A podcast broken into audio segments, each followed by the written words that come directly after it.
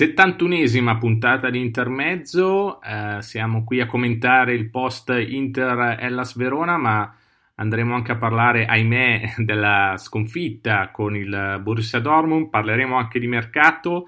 Lo facciamo questa volta in compagnia di Mattia Altobelli e eh, Marco Macca di F C Inter millenovecentotto punto it. Allora, benvenuti ragazzi. Ciao a tutti, ciao, ciao Marco. Allora, ciao, eh... ciao a tutti. Ciao, ciao. Allora, ragazzi, dobbiamo parlare di quest'ennesima vittoria in campionato eh, con i denti, l'abbiamo intitolata, eh, è stata una vittoria sofferta, con una partenza col brivido, insomma, questo Hellas è venuto a San Siro per, eh, insomma, giocarsela e all'inizio ci ha messo in forte difficoltà. Sì, sì. Eh, inizio io? Vai. Sì, sì, vai, vai.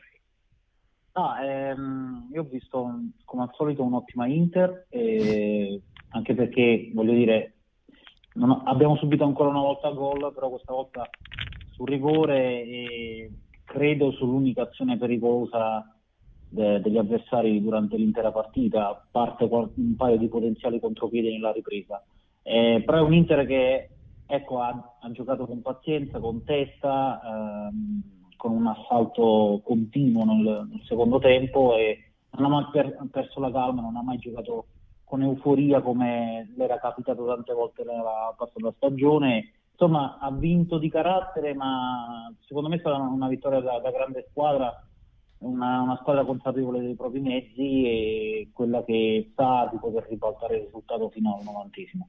Ecco, sì, il risultato è vero, l'abbiamo ribaltato. Uh, Mattia, come mai invece le partenze non sono proprio come se le immagina Conte? Come mai spesso andiamo in svantaggio? Questo è accaduto spesso nelle ultime partite di campionato e poi dobbiamo un po' rinseguirle queste partite e riacciuffarle quasi in extremis.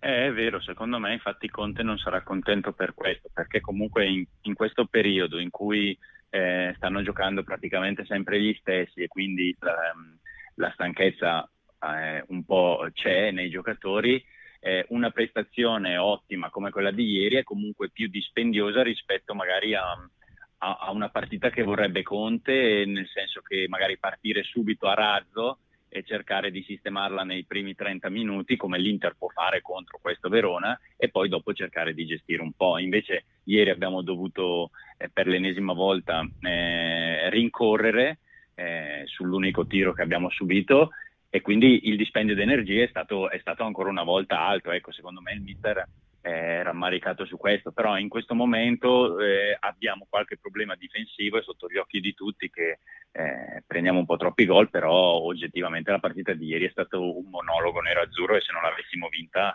eh, era proprio un peccato perché abbiamo strameritato. Ecco, è sotto la luce di tutti il, il fatto che soprattutto le piccole, quando giocano contro di noi, mettono un uomo eh, diciamo in marcatura fissa su Brozovic e questo limita molto la, mh, diciamo, la, l'azione propositiva dell'Inter, l'azione eh, crea- crea- in creazione dell'Inter. Eh, ancora Conte non è riuscito a trovare un'alternativa, o meglio l'alternativa è avanzare un difensore. Ieri l'ha fatto Uh, bene Skriniar per la prima parte, poi è stato bloccato anche lui e poi uh, nel secondo tempo è stato più Bastoni ad essere, diciamo, libero nella manovra. Uh, pensate che sia proprio questo il problema dell'Inter, cioè il, il fatto anche che manchi Sensi, non aver trovato degli sbocchi al proprio gioco?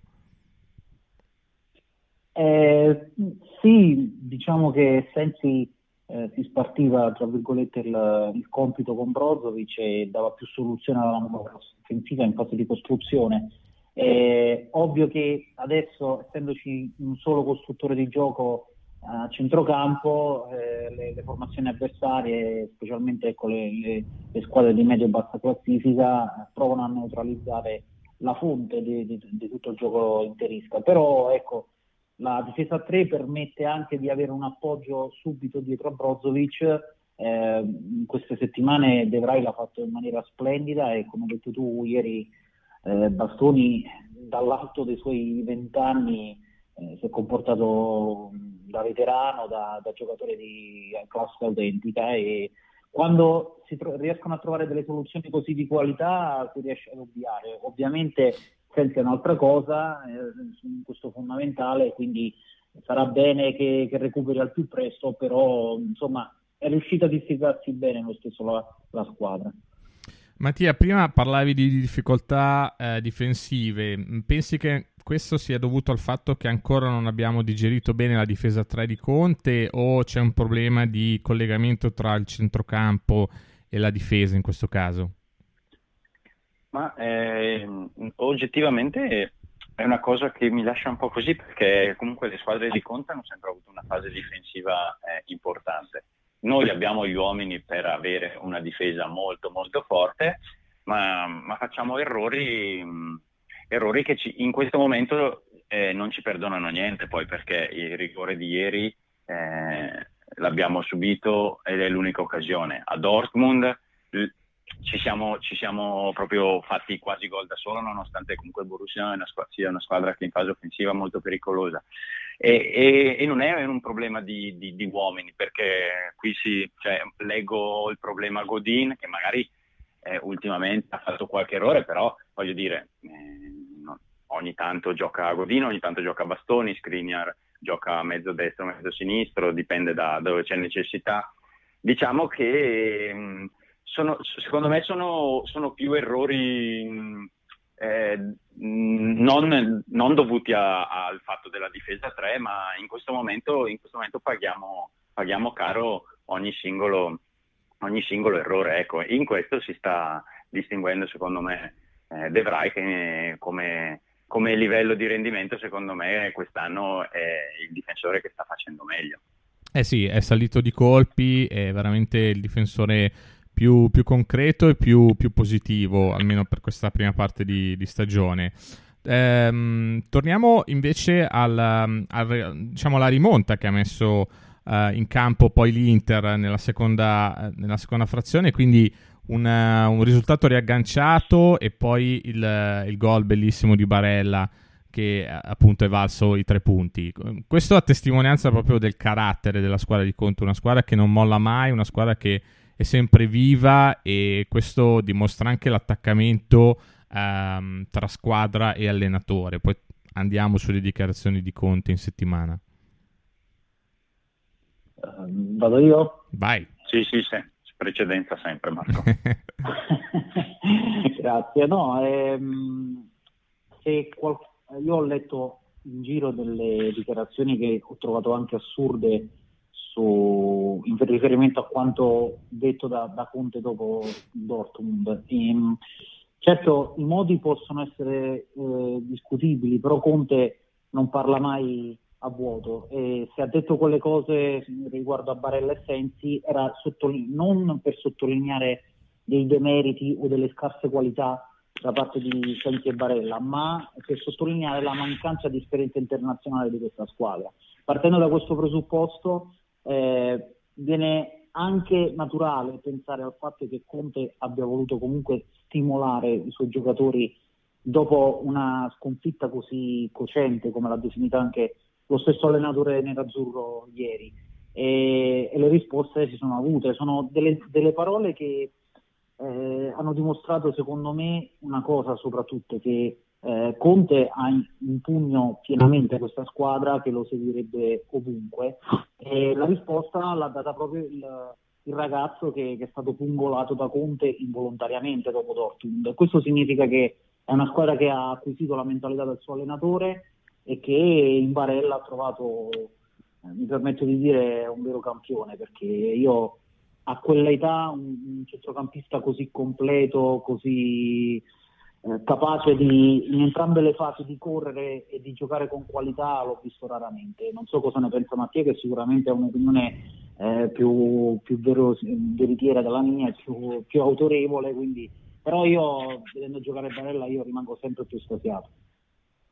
Sì, sì, come dicevi tu, è un giocatore già pronto per l'Inter. Sai, molte volte si dice il cambio di squadra, eh? Eh, però lui è un giocatore che all'inizio Eh, ha, ha avuto bisogno di adattamento e, e poi dopo sì, giusto, giusto stagione... quelle due partite eh? non è che sì, sì, stiamo no, no, parlando di, di mesi no no ma infatti sì, no, sì. No, poi dopo il gol che aveva fatto in Coppa, che con lo Slavia eh, l'aveva un po' sbloccato, e adesso sì, è un giocatore titolare dell'Inter, ma già a Cagliari si vedeva che il suo rendimento era superiore alla media, quindi eh, lo, lo, ha solo, lo ha solo confermato. È un giocatore che fa entrambe le fasi, le fa bene, ha sempre forza, perché tu lo vedi al novantesimo, novantacinquesimo, lui ha ancora la forza di, di tornare in difesa, di attaccare. Il gol è la dimostrazione, perché il gol di ieri è un gol difficilissimo, e, e quindi abbiamo trovato un signore gioc- abbiamo trovato Eh, L'abbiamo pagato un, caro, un... Eh, cinquanta sì, milioni, sì, sì, sì, però, però, però li sta, ma li vale tutti, eh. li sta esatto. Vale tutti. esatto credo, li... che, credo che l'investimento sia, eh, sia stato ottimo fino, fino ad oggi.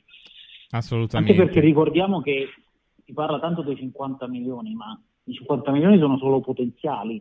Cioè, io premo nel dire questa cosa perché eh, l'Inter ha pagato di parte fissa trentasei milioni. E eh, per arrivare a cinquanta c'è bisogno di vari step che potrebbero, potrebbero essere raggiunti soltanto negli anni a venire. Eh, ricordo che c'è un bonus di, di circa quattro milioni, se non ricordo male, eh, in base, ehm, che verrebbe eh, corrisposto al Cagliari nel momento in cui Barella ehm, farà un determinato presen- numero di presenze da novanta minuti. Quindi Eh, stiamo parlando di cinquanta presenze, se non ricordo male, quindi stiamo parlando di, di bonus che vanno, sono spalmabili negli anni e che solo se raggiunti tutti eh, verrebbero a pesare alle casse dell'Inter per cinquanta milioni di euro. Quindi poi con i prezzi che girano oggi io non, non credo che la cifra sia tanto campata per aria per un giocatore di questo genere. E poi se consideriamo la coppiata Sensi-Barella mh, dovremmo essere abbastanza tranquilli per i prossimi anni, almeno al centrocampo. Eh, invece io ehm, volevo parlare, e, e qui chiamo eh, in campo Mattia perché è, è un attaccante, è figlio insomma d'arte, e io volevo parlare un po' di Lukaku e non vorrei che questo diventasse un chiodo fisso, ehm, però io ho grandissime aspettative nei confronti di questo giocatore e considero, lo considero un giocatore importantissimo per l'Inter di Conte. Mi piace come è stato inserito nel gioco di Conte, è bravissimo a far salire la squadra, cosa che, se vi ricordate, dicevamo spesso l'anno scorso, no? Eh, criticavamo lo stesso Icardi che si segnava ma non faceva così giocare, armonizzare il gioco dell'Inter. Invece con Lukaku questa, questa parte l'abbiamo, eh, se volete, risolta. Quello che continuo a vedere è un po' di così sufficienza o mancanza, e ancora non ho capito se a livello tecnico, su alcuni fondamentali. Anche ieri quella palla così che gli è giunta un po' all'improvviso e che lui poteva eh, trasformare in un gol abbastanza semplice, eh, così se l'è persa perché poi forse voleva stopparla, voleva giocarla coi piedi, invece è finito per così appoggiarla di testa al, al portiere avversario. Ma non è solo questo, perché sono tanti Eh, purtroppo gli episodi dove manca un po' nei fondamentali, negli stop, nei passaggi quelli, eh, quelli facili. Volevo capire da, da Mattia eh, in questo senso che, che cosa ne pensa, insomma. Ma che sì, che ci sono, ci sono giocate che ti fanno dire mamma che bravo Lukaku, abbiamo trovato finalmente un centravanti eh, che, che era qualche anno che ci mancava, perché è forte fisicamente così, era qualche anno che ci mancava, eh, protegge bene la palla. A me piace quando gli arriva palla, per esempio da destra, la protegge, la protegge, poi la gira, la scarica a sinistra con il cambio gioco. Cioè sono tutte giocate che, che sono importanti in, nell'economia di una partita. E poi dopo ogni tanto ci sono quelle, quelle occasioni tipo... Eh, il gol eh, clamoroso sbagliato ieri, che, che, che mi fanno pensare a, a, a come mai non riesca ancora a, a rendere al cento per cento. Cioè lui il cento per cento lo sta dando sempre e lo si vede e nessuno lo può sì lo no può su, sull'impegno sul, sì, sull'efficacia sì. in campo nulla da dire, eh. può, cioè, c'è può sempre fare con la differenza, può fare la differenza che può, che può fare. Io credo sì, che ancora perché... in fase realizzativa non spaventi abbastanza le difese avversarie. Cioè non è come, che ne so, un Cristiano Ronaldo, eh, che stiamo parlando dei top, di un Ibrahimovic, dove veramente le difese avversarie solo a guardarlo hanno paura. Non credo sia ancora a quel livello. Sì, il grande attaccante è quello che magari in un'occasione sporca comunque, comunque ti fa gol, e, e in questo momento lui... eh, sta privilegiando magari altre, altre cose, il lavoro per la squadra, che comunque anche ieri è stato, è stato importante. Poi dopo la differenza per un attaccante, è vero, la fanno sempre i gol e lui li sta facendo. Eh, può essere che magari effettivamente per un giocatore del... del suo, cioè è un giocatore grosso fisicamente, abbia bisogno di un po' più di tempo. Eh, però Mattia, per... non possiamo più parlare di, di condizione fisica, del fatto che lo, lo stiamo aspettando. Sono no, passati... però sai, gioca sempre, gioca sempre novanta minuti tutte le partite, può essere che magari abbia qualche acciacco e dovrebbe recuperare un pochettino.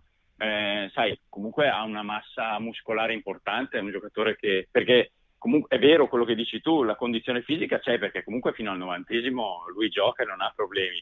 È, è un giocatore che ha fatto duecentocinquanta gol alla sua età, quindi eh, un gol come ieri, eh, secondo me, in nazionale lo farebbe ad occhi chiusi. Non, eppure in, in Italia lo abbiamo già visto segnare. Quindi secondo me mh, non, non, non vedo un, un problema, mh, diciamo... Eh, insormontabile, è solo, è solo secondo me un momento, perché eh, comunque io lo vedo e a, e a me piace come gioca in, nell'arco dei novanta minuti, mi sta piacendo. Ieri, ieri comunque ancora Conte ha preferito togliere Lautaro. Io ho avuto qualche perplessità quando l'ho visto uscire, uno come Lautaro in questo momento lo terrei sempre dentro, eh, proprio in virtù del fatto che se dobbiamo recuperare un, un, un risultato, io mi tengo il nostro goleador più, più forte, che secondo me è Lautaro. Invece gli ha, gli ha preferito ancora um, Lautaro, insomma, al, al cambio. Marco, cosa, cosa ne pensi? Allora, io credo che comunque Lautaro ieri non stesse benissimo quando, quando è stato sostituito da ah, per il colpo alla testa, è vero, sì. Sì, eh, non l'ho visto. Poi, tra l'altro, ieri io... l'ho visto leggermente più negativo rispetto ad altre prove. Eh, credo anche che eh, nel forcing finale eh, Conte si aspettasse magari qualche palla lunga in più, qualche non qualche palla lunga, chiedo scusa, qualche cross in più eh, sui calci piazzati, magari, ecco, e Lukaku in quel caso po- poteva essere un po' più, come dire, un po' più utile rispetto a Lautaro. Eh, poi il gol è arrivato in tutt'altra maniera, però comunque secondo me po- potrebbe essere un ragionamento fatto da Conte in quegli istanti. Poi ripeto, Lautaro ieri l'ho visto bene ma non benissimo come, come nelle ultime partite, quindi certo sì, eh, Lukaku non stava brillando più di tanto, certo eh, ha fatto il suo, però ecco, da uno che è stato pagato così tanto eh, ci si aspetta sempre tantissimo. Per tornare una, una, trenta secondi davvero a quello che dicevate prima, io credo che, ecco, si parla tanto di, di questo paragone che secondo me andrà avanti all'infinito tra Lautaro, eh, Lukaku e Icardi, però ecco, io trovo anche che sia controproducente fare un processo a questo ragazzo per ogni partita, eh, soprattutto perché stiamo parlando di, di un giocatore che, critiche o non critiche, ha segnato nove gol in dodici partite e che ieri, pur non avendo segnato, comunque, come ha detto Mattia, eh, ha partecipato alla grande al gioco di squadra. Non ha quel, quell'istinto da killer che aveva, che aveva Icardi e che ha Icardi dentro l'area di rigore, non, magari non dà la sensazione di poter segnare ogni palla toccata all'interno dell'area, però è un giocatore che sa giocare con i compagni, secondo me, come ho detto in altre occasioni, Lautaro stesso ne sta beneficiando. Questo, questo è in dubbio. E allora torniamo sulla partita di Dortmund, chiudiamo la parentesi, insomma, Inter eh, Hellas Verona, e purtroppo apriamo quella del Dortmund. Ragazzi, una partita dominata nel primo tempo, non so voi, io a fine primo, primo tempo ero qui con le bottiglie di champagne che festeggiavo, mi vedevo già gli ottavi, e poi invece un secondo tempo completamente diverso da, dai primi quarantacinque minuti. Come si può spiegare, se c'è una motivazione, eh, questo, questo calo? Chiedo a Mattia. Eh, ma allora, sui festeggiamenti a fine primo tempo dovresti saperlo, siamo l'Inter e l'ultima partita tranquilla credo risalga almeno vent'anni fa, l'ultima. Quindi no, a parte degli scherzi, è stata una partita troppo bella nel primo tempo quanto brutta nel secondo, e E sinceramente inspiegabile, perché, perché ho visto un Borussia Dortmund eh, pericoloso da, dalla tre quarti in su, da centrocampo in su, però dietro era eh, abbastanza imbarazzante. Oggi era, ne ha prese quattro dal Bayern Monaco. Esatto, eh. esatto, attaccato andavano molto molto in difficoltà, secondo me con un altro tipo di, di, di secondo tempo nei primi dieci quindici minuti gliene puoi tranquillamente fare un altro e praticamente sei agli ottavi.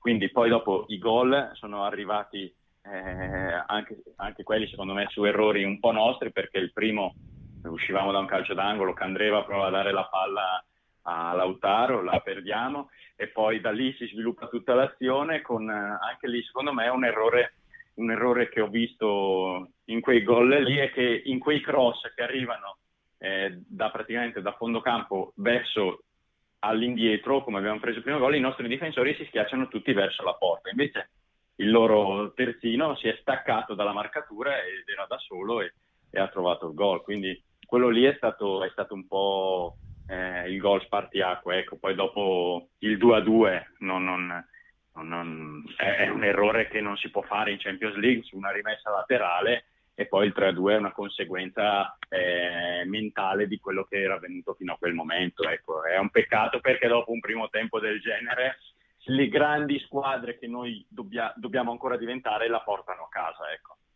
Eh sì, la dobbiamo, la dobbiamo portare a casa una partita così, soprattutto sul due a zero. Marco, a te invece chiedo eh, un commento sulle dichiarazioni post partita di Conte, dichiarazioni molto forti, indirizzate alla squadra ma soprattutto alla società. Insomma, lui continua a ribadire che siamo, che siamo pochi e che eh, insomma la coperta è corta. Allora, io da semplice opinionista sulla vicenda posso dire che non ho condiviso eh, né le tempistiche e né i modi eh, di, delle dichiarazioni di Conte. Eh, mi spiego. Per quanto riguarda i modi, ecco, posso dare una parziale giustificazione in quanto si trattava di, di dichiarazioni a caldo dopo una partita così importante persa in quel modo, e sappiamo tutti quanto a Conte facciano male le sconfitte e quanto viva male le sconfitte. Per quanto riguarda le tempistiche, io sinceramente non ho, mh, non ho catturato il senso eh, di certe dichiarazioni il cinque novembre, ovvero eh, se Conte, allora, Conte evidentemente, come ha detto dopo, ha sbagliato a fidarsi, tra virgolette, della profondità della rosa, e magari ci aggiungo io della qualità di alcuni giocatori all'interno della rosa stessa. Però ecco, sono cose che ha già fatto intuire e ha già parzialmente dichiarato in altre occasioni. Dirle, eh, ribadirle con questa forza il cinque novembre, quando al mercato di gennaio mancano ancora due mesi, l'ho trovato controproducente per tutto l'ambiente e, mh, dico io, anche rischioso, perché poi ovviamente la, la reazione è stata delle migliori e, e in questo ci sono grandi meriti dell'allenatore, però il rischio era che il contraccolpo fosse, fosse abbastanza importante. Quindi se la rosa ha de, dei limiti strutturali eh, lo si sa da, da luglio, mh, da agosto. Eh, Dire ogni volta eh, quando si perde che la rosa ha delle incompletezze, ha dei limiti strutturali, non solo si dice una cosa ovvia, ma si dice, come dire, si rischia di, di anche di creare degli alibi nei giocatori. Poi ovviamente io lì per lì ho avuto queste sensazioni prontamente smentite dalla, dalle parole di Marotta, che poi tra l'altro ha detto chiaramente che la società è allineata a Conte e ha fatto capire che comunque i modi non sono, non sono piaciuti. Però sappiamo che Marotta, d'altronde, quando ha comprato, tra virgolette, quando ha portato all'Inter Conte, ha preso tutto il pacchetto, è uno che lo conosce bene, quindi sa anche come gestire queste, tra virgolette, queste sfuriate. Assolutamente. E invece per quanto riguarda il proseguio, così in Champions League, questo, questo tonfo col Dortmund ha un po', diciamo, diminuito, non un po' forse, ha probabilmente reso, diciamo, difficilissimo a questo punto la, uh, il proseguimento agli ottavi del, dell'Inter, no? Servono, è vero che il cammino è nelle nostre mani, perché vincendo ipoteticamente le ultime due partite con lo Slavia e con il Barcellona in casa, Eh, andremo, diciamo, diretti alla, alla, agli ottavi, eh, però eh, ecco sì, battere lo Slavia forse sì, eh, è possibile, un po' meno il Barcellona, anche se l'ultima a San Siro eh, potrebbe vedere il Barcellona già automaticamente eh, qualificato. Sì, ehm, il cammino si è complicato e onestamente un pareggio eh, avrebbe cambiato tutto, quindi ehm, già la partita però del prossimo turno non sarà facile come si pensa, perché lo Slavia lo abbiamo visto, a parte nella partita contro noi l'andata, abbiamo visto come si è chiuso a Barcellona, come ripartiva, ha avuto anche le occasioni, e sono, e sono le partite che, che noi soffriamo di più, noi dell'Inter soffriamo di più perché, eh, perché è, è nella nostra storia, diciamo, le partite che sembrano le più facili eh, tendiamo a complicarcele, ecco, quindi eh, pensiamo prima a quella, perché una volta vinta quella, in caso, eh, si potrà pensare all'ultima giornata, se arriveranno già qualificati. Ecco, eh, non, non andrei oltre alla partita di Praga, perché, perché comunque sarà, sarà molto insidiosa, secondo me. Marco, sei, sì, sei ehm, anche tu di questo avviso? Io, ecco, è facile dire che l'Inter è padrona del proprio destino, perché bastano sei punti per andare agli ottavi. E poi però bisogna battere lo Slavia Praga, che abbiamo visto che non regala niente a nessuno, e anche il Barcellona ha sofferto tantissimo nel, nel doppio incontro, e eh, poi ecco appunto poi bisogna battere il Barcellona a San Siro, non impossibile visto il Barcellona di adesso, però ecco, come dice Mattia, un risultato positivo, anche non, una non vittoria ma un pareggio a Dortmund avrebbe cambiato completamente lo scenario. Non è impossibile, perché l'Inter contro il Barcellona e contro il Borussia Dortmund, nonostante la, le sconfitte, ha dimostrato di, di valere nella partita secca una prestazione maiuscola contro squadre anche obiettivamente più forti, perché io continuo a pensare che anche il Borussia Dortmund abbia qualcosina in più rispetto all'Inter, se non altro per esperienza internazionale e qualità tecnica pura. Eh, però certo adesso si è fatta davvero dura. Io, se dovessi, non è mai bello, ma se dovessi dare delle percentuali non darei più, non darei più di un trenta per cento, ecco. Eh sì, sono abbastanza d'accordo sulla, sulla percentuale. Uh, c'è un altro tema che volevo trattare con voi, che è quello di eh, Nainggolan. Nainggolan che sta facendo benissimo eh, in un Cagliari eh, assolutamente sorpresa eh, quest'anno, sorpresa perché lo vediamo insomma ai vertici della classifica di, di Serie A. Un, uh, un Nainggolan che oggi ha segnato un gol strepitoso, l'av- l'avrete visto, ma ha servito anche tre assist ai propri compagni, tre assist gol. Ecco, eh, io riflettevo eh, che forse un Nainggolan così eh, ci sarebbe venuto comodo, soprattutto in questo periodo. È forse quello tra i tre epurati, mi riferisco a Perisic e Icardi, che, che più eh, appunto poteva servire nella rosa di, di Conte. Un Icardi che si sta segnando tantissimo anche al P S G, ma che eh, non stiamo soffrendo nella misura in cui il nostro attacco sta producendo comunque tantissime reti, e Perisic non mi sembra che stia facendo grandissime cose in, in Germania. Vi chiedo quindi, questo Nainggolan, se c'è un po' di rammarico nel non averlo in rosa in questo momento. Ma eh, io credo che qualitativamente parlando assolutamente sì, era un giocatore che in questa Inter eh, ci poteva tranquillamente stare e poteva essere un titolare. Eh, se avesse mantenuto eh, il rendimento degli anni precedenti. Purtroppo l'anno scorso è incappato in un anno no, io sono per eh, dare una seconda possibilità, quindi lo, lo, lo avrei tenuto, eh, anche perché comunque è, è un giocatore eh, che, che ti può fare diversi ruoli, li fa bene, eh, a gamba, a tiro, e, e ci sarebbe assolutamente servito. Eh, detto questo, siamo contenti che a Cagliari stia facendo bene, molto fa anche la testa, perché quando sei in un ambiente in cui ti senti bene riesci a dare quel qualcosa in più, eh, però diciamo che secondo me ehm, una, una possibilità gli, gli, gli, si poteva, gli si poteva dare ancora. Marco, riportarlo all'Inter già a gennaio non, non è possibile, è vero? È fantacalcio. No, no, non credo, anche perché sì, sì, sì, è fantacalcio, anche perché Ecco, il Cagliari adesso se lo tiene più che stretto, l'accordo è fino a giugno almeno, e poi, poi si vedrà. Credo che nonostante tutte queste grandi prestazioni da parte di Nainggolan, il suo futuro sia abbastanza lontano dall'Inter, perché sarebbe comunque sconfessare una decisione presa la, la, la scorsa estate, salvo che comunque eh, i ripensamenti ci possano esserci, perché eh, solo da stupidi non cambiare idea, eh, anche di fronte a certe evidenze. Però Nainggolan non è stato mandato via per... Eh, per scarse qualità tecniche o mancanza di fiducia nelle sue qualità, è stato mandato via per altre, per altre questioni extracampo, che tra l'altro sono state ammesse anche dallo stesso Nainggolan. Io ricordo ancora quell'audio che è diventato virale a dicembre, in cui esprimeva chiaramente la sua voglia di andare via dall'Inter. Quindi insomma eh, è tutto aperto per il futuro, però io se dovessi scommettere non, non direi che Nainggolan, il futuro di Nainggolan sarà lì.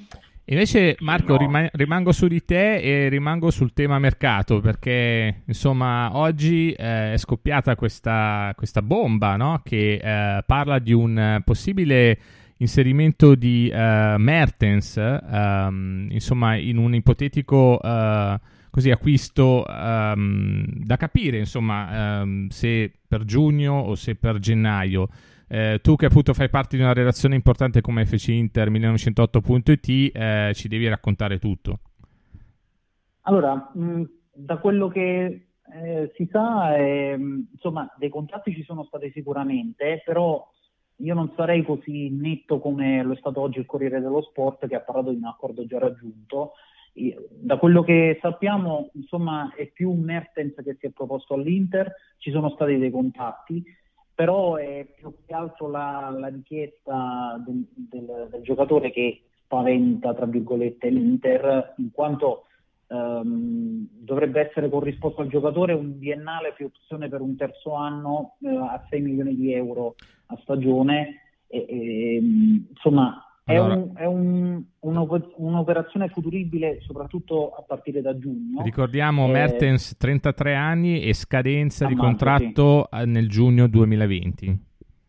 Sì, esatto. E è un'operazione che a giugno potrebbe farsi tranquillamente. Il fatto è che a gennaio la vedo poco probabile, perché eh, per quanto riguarda montengaggi, liste... eccetera, eh, c'è meno margine per stipendi così, così importanti, quindi dovrebbe andare via qualcuno prima di poter permettere all'Inter di accollarsi un ingaggio così importante. Però assolutamente per giugno è una, eh, salvo inserimenti clamorosi e ripensamenti del giocatore verso la Cina, è un'operazione che assolutamente si può fare. Eh, però Mattia, eh, forse qui è il caso di insomma considerare l'anticipo del, dell'arrivo di Mertens all'Inter anche per gennaio, perché insomma lo, lo vediamo, no? La, la coperta corta in attacco è evidente, si è fatto male anche Politano, quindi non possiamo pensare di, di restare così. Quindi forse all'Inter si stanno domandando, vabbè, ma invece di andare a prendere qualcuno che non è abituato al campionato italiano, eh, che ci richiede così una, una scommessa, andiamo su un uomo sicuro come Mertens. Come lo vedresti inserito nell'attacco dell'Inter di questo momento? No, no, qualitativamente parlando è un acquisto che, che, che farei, perché una, una, un attaccante serve per forza, perché è vero che rientrerà Sanchez, però eh, sai, è stato fuori tanto tempo e avrà bisogno di tempo, e noi tempo ne abbiamo poco. eh, Esposito sta facendo bene quando entra, però eh, oggettivamente ci vogliono più, più sicurezza, insomma. Eh, ci vo- io credo che ci vogliano quattro attaccanti top. Eh, Politano lo fa, però mh, non lo consideriamo un attaccante vero e proprio, perché è adattato, quindi io credo che eh, uno vada preso. Detto questo, eh, se le cifre sono quelle che abbiamo appena sentito, eh, non, non so se l'operazione sarà fattibile, perché comunque sei milioni di euro per due anni... Io non, io non credo che sia fattibile a gennaio, perché secondo me Laure, Laurenti in questo momento eh, è vero che Napoli è, è un, una polveriera, possiamo definirla così in questo momento, però non credo che possa permettersi di svendere i giocatori, piuttosto lo porta a scadenza. Detto questo, eh, non so se è un'operazione economica,